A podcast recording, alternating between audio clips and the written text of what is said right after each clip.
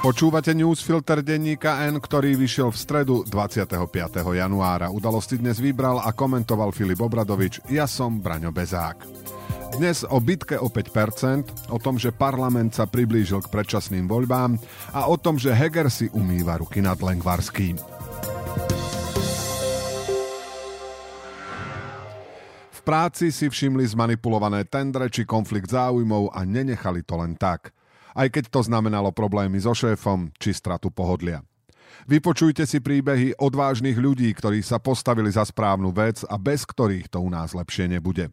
Nový podcast Neumlčaný prináša Úrad na ochranu oznamovateľov. Nájdete ho na všetkých podcastových platformách. Agentúra Ipsos sa pre denník N pýtala ľudí, či a do akej miery by boli ochotní voliť nové strany. A hoci sme len na začiatku z výsledkov vyplýva, že ambícia preskupiť demokratickej sily v tomto momente nevyzerá bohvie ako nádejne. Voliť stranu Eduarda Hegera, ktorého politická budúcnosť ešte nie je jasná, by si vedelo predstaviť takmer 22% ľudí. Slušné, iba že tých, ktorí by to zvážili určite, je len 6%. Skôr áno 16%. Projekt Mikuláša Zurindu, ktorý má už rozpoznateľný názov Modrá koalícia, ale nemá ľudí, by zvažovalo voliť 14% ľudí, no len 2,6% určite. Voľbu jablka Lucie Ďuriš Nikolsonovej, ktoré ju má dostať na niektorú z kandidátok, by si vedelo predstaviť 11,3% voličov, ale len 1% a 8 určite. Pri interpretácii výsledkov treba byť opatrný. Ani náhodou to neznamená, že toto je aktuálna podpora Hegerovej či Zurindovej strany, ani z toho nemožno usúdiť, ako jednotlivé projekty dopadnú vo voľbách. Pre reálnejší obraz v tomto momente je istejšie sa pozerať len na tých, ktorí dnes hovoria, že by voľbu jednotlivých strán zvážili určite, hoci aj táto skupina sa časom môže meniť. Hovoríme teda o 6% v prípade Hegera, necelých troch v prípade Zurindu a ani nie dvoch v prípade Ďuriš Nikolsonovej. Inými slovami, namiesto bitky Titanov sledujeme zatiaľ súťaž o 5%, teda o to, kto sa vôbec dostane do parlamentu.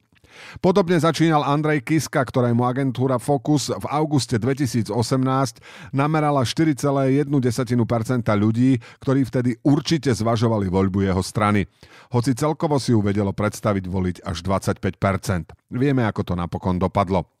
Výsledok, že súčasný premiér má väčšiu šancu osloviť voličov ako jeho predchodca nie je prekvapením. Hegerová popularita je odvodená od funkcie predsedu vlády. Voličov Oľano i kresťanských demokratov a hoci jeden Heger je jednotkou neschopnosti, na výtlak pár percent to stačí. Netreba mať žiadne ilúzie, že tu došlo k poučeniu. Toto je republika, ktorá dokázala zvoliť Igora Matoviča za predsedu vlády, aj keď 10 rokov predtým robil, čo mohol, aby všetkým vysvetlil, že on toho nie je schopný. A keď sa niekto opovážil namietnúť, že toto nedopadne dobre, dostalo sa mu hysterickej reakcie. Všímajte si, ako sa teraz ľudia okolo Budaja KDH či stále Oľano utiekajú k Hegerovi, ktorý vo funkcii premiéra zlyhal a robia z neho lídra. Mikuláš Zurinda mohol dostať Slovensko do EÚ i NATO, za čo mu zorientovaní veľmi ďakujú, ale 20 rokov staré kauzy a spôsoby sa zdajú aj po Matovičovej dobe chaosu ako stále pri veľké bremeno. Ilustruje to mizériu, v akej sa nachádzame, ak je pre modrú koalíciu a Mikuláša Zurindu vecou samotnej existencie, aby na svoju stranu dostal ľudí ako Heger v zmysle politickej reality. Nie je to ideálne, ale pracujeme s tým, čo máme. Druhou vecou je, čo tieto pohyby narobia s politickou mapou. Heger i Zurinda hovoria o spájaní. Ďuriš Nikolsonová povolila úzdu svojej fantázii a vraví o oslovení voliča hlasu. Dáta Ipsosu vracajú všetkých nohami späť na zem a upozorňujú, že hrozí rovnaká situácia ako so stranou Andreja Kisku za ľudí. Ani jeden z nich zatiaľ nedokáže mobilizovať nových ľudí k voľbám a či Heger, Zurinda alebo Jablko, každý z nich oslovuje len takých, ktorí by v opačnom prípade volili podobné strany. Heger priťahuje voličov Oľano a KDH, Zurinda voličov KDH, PS, ale aj Oľano a zrejme i SAS. A Ďuriš Nikolsonová najmä PS.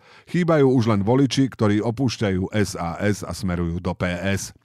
Ak by sa Hegerovi svojim odchodom podarilo Oľano stiahnuť pod hranicu zvoliteľnosti, mohli by sme mu pogratulovať, ale šanca, že sa to stane, zostáva malá.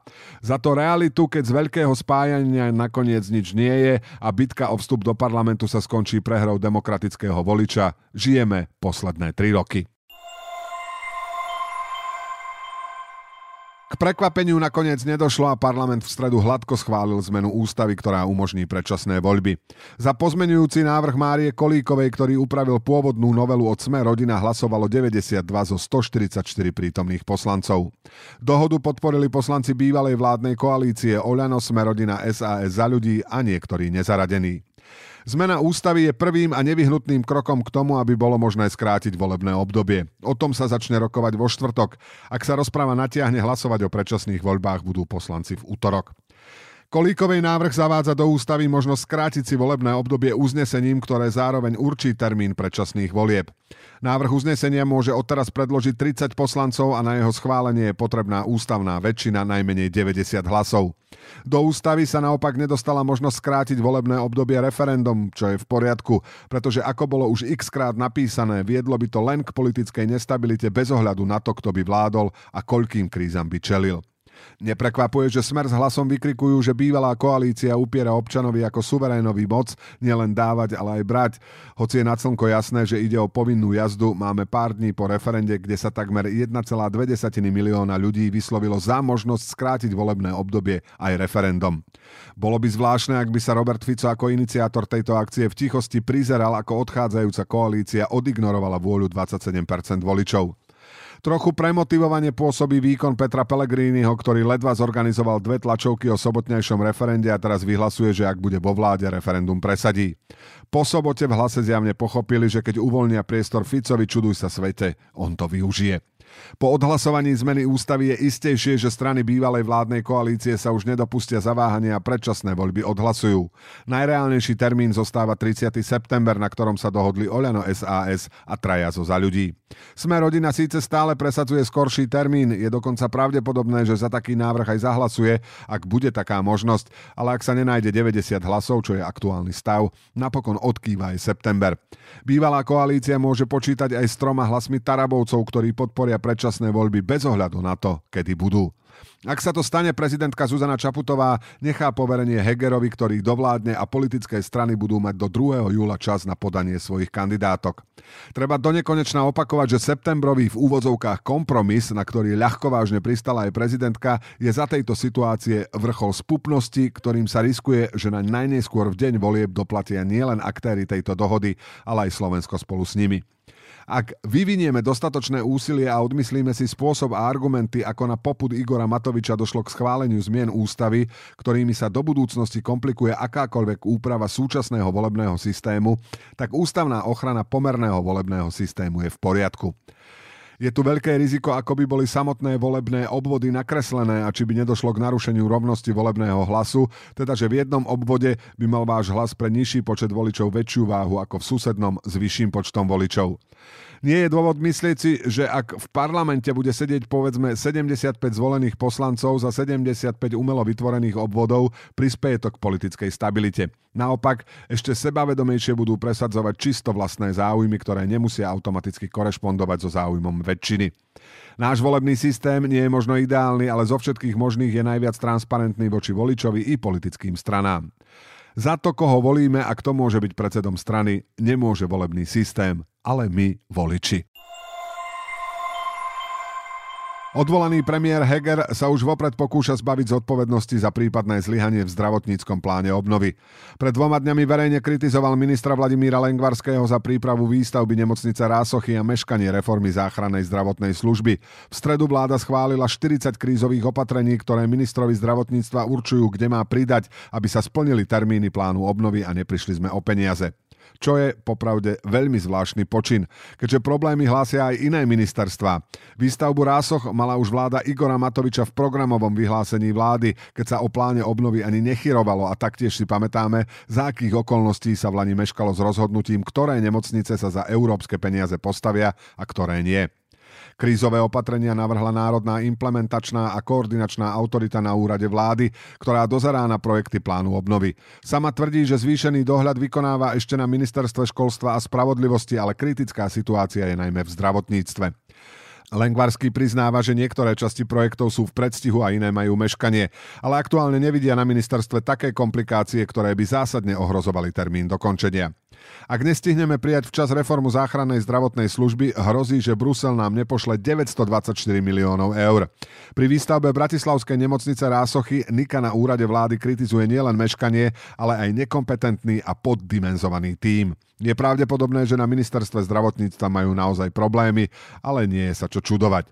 Po tom, čo Oľano obsadilo rezort, obchodníkov zo Smeru vystriedali obchodníci z kresťanských kruhov a neschopnosť manažovať čokoľvek na čele s ambicióznym Marekom Krajčím. Tá na ministerstve zotrvala aj po jeho odchode, čo sa ukázalo v Lani pri rozhodovaní o tom, ktorú nemocnicu vláda postaví z plánu obnovy. Lengvarský sľuboval, že plán výstavby nemocníc predstaví v marci, nakoniec tak urobil v júni a výsledkom bolo, že štát sa pustí do výstavby nemocnice v Martine a v Bratislave. Lengvarský sľuboval, že plán výstavby nemocníc predstaví v marci, nakoniec tak urobil v júni a výsledkom bolo, že štát sa pustí do výstavby nemocnice v Martine a v Bratislave. Teda na ministerstve sa pol roka špekulovalo, aby sa došlo k záveru, ktorý si napísala vláda do vlastného programu už v roku 2020. Hodiť to na Lengvarského, ako to skúšali Heger, Matovič a Krajčí už v Lani nemá úroveň. Poradkynia pri výstavbe nemocníc Martina Antošová upozorňovala na budúce problémy už v máji minulého roka. Vysvetľovala, že hoci sme plán obnovy pekne napísali, nenastavili sme systém implementácie, na čom to celé zlyháva. Hovorila o tom, ako ľudia na ministerstve čakajú na rozhodnutie niekoho z hora, ako to celé stojí na ministerstve financií, ktoré vtedy už riadil Igor Matovič. Objasnila, že rokovaní sa zúčastňuje aj bývalý minister zdravotníctva Marek Krajčí či poradkynia premiéra Hegera Helena Hlubocká, ktorá predtým pôsobila ako krajčího asistentka. Inými slovami, minister zdravotníctva to nemal pod kontrolou. Vladimír Lengvarský môže robiť chyby, môže nešťastne komunikovať, môže mať zlý úsudok a nemusí zvládať manažment ministerstva, kde sa stretávajú záujmy najsilnejších lobistických skupín v republike. Môže zlyhávať, ale ak zlyháva on, zlyhávajú aj Heger, Matovič a Krajčí, ktorí mu celý čas stoja za chrbtom. V práci si všimli zmanipulované tendre či konflikt záujmov a nenechali to len tak. Aj keď to znamenalo problémy so šéfom či stratu pohodlia. Vypočujte si príbehy odvážnych ľudí, ktorí sa postavili za správnu vec a bez ktorých to u nás lepšie nebude. Nový podcast Neumlčaný prináša Úrad na ochranu oznamovateľov. Nájdete ho na všetkých podcastových platformách.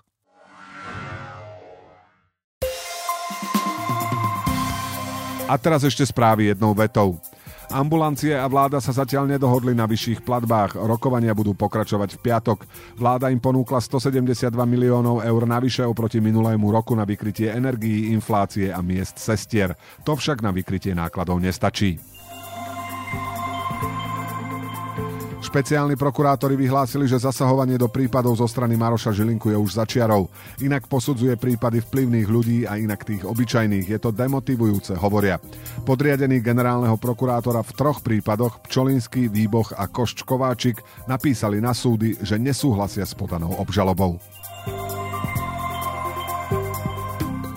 Väčšina Slovenska si želá predčasné voľby čo najrýchlejšie. 63% hovorí, že majú byť už v máji alebo júni. Jasná väčšina opýtaných hovorí, že do volieb by už nemal vládnuť Eduard Heger, ukázal prieskum agentúry Ipsos pre denník N. Vláda garantuje malým podnikom cenové stropy na energie počas celého roka 2023. Schválila to ešte minulý týždeň, no zatiaľ sa tým nepochválila. Firmy s regulovanými cenami budú mať elektrínu za 199 eur za megawatt hodinu a plyn za 99 eur. Česko predlžilo náhodné kontroly na hraniciach so Slovenskom, no už bez vojakov a colníkov. Nasadení budú len policajti podľa premiéra Petra Fialu. Je to ďalší krok k postupnému uvoľňovaniu režimu. Na ex-poslankyňu Smeru Ľubicu Roškovú podal prokurátor obžalobu. Bývalú političku, ktorá si od farmárov na východe vyslúžila prezývku Gróvka Zemplína, stíhajú za subvenčný podvod s agrodotáciami. USA schválili dodávku 31 tankov Abrams pre Ukrajinu. Deje sa to krátko po tom, čo sa Nemecko rozhodlo poslať Ukrajine svojich 14 tankov Leopard a zároveň oznámilo, že to povolí urobiť aj ostatným krajinám, ktoré vlastnia ich tanky. Udalosti do dnešného newsfiltra vybral a komentoval Filip Obradovič a na záver posledné slovo odo mňa. Zjednocovanie politických subjektov začalo tým, že sa počet možných zjednocovateľov každým dňom rozrastá. K Nikolsonovej, Zurindovi a Hegerovi sa najnovšie pridal aj Budaj. Zatiaľ to smeruje k situácii, ktorú môj kamarát pracujúci v gastre zvykol opisovať vetou 5 kuchárov pokazilo vývar. Do počutia zajtra.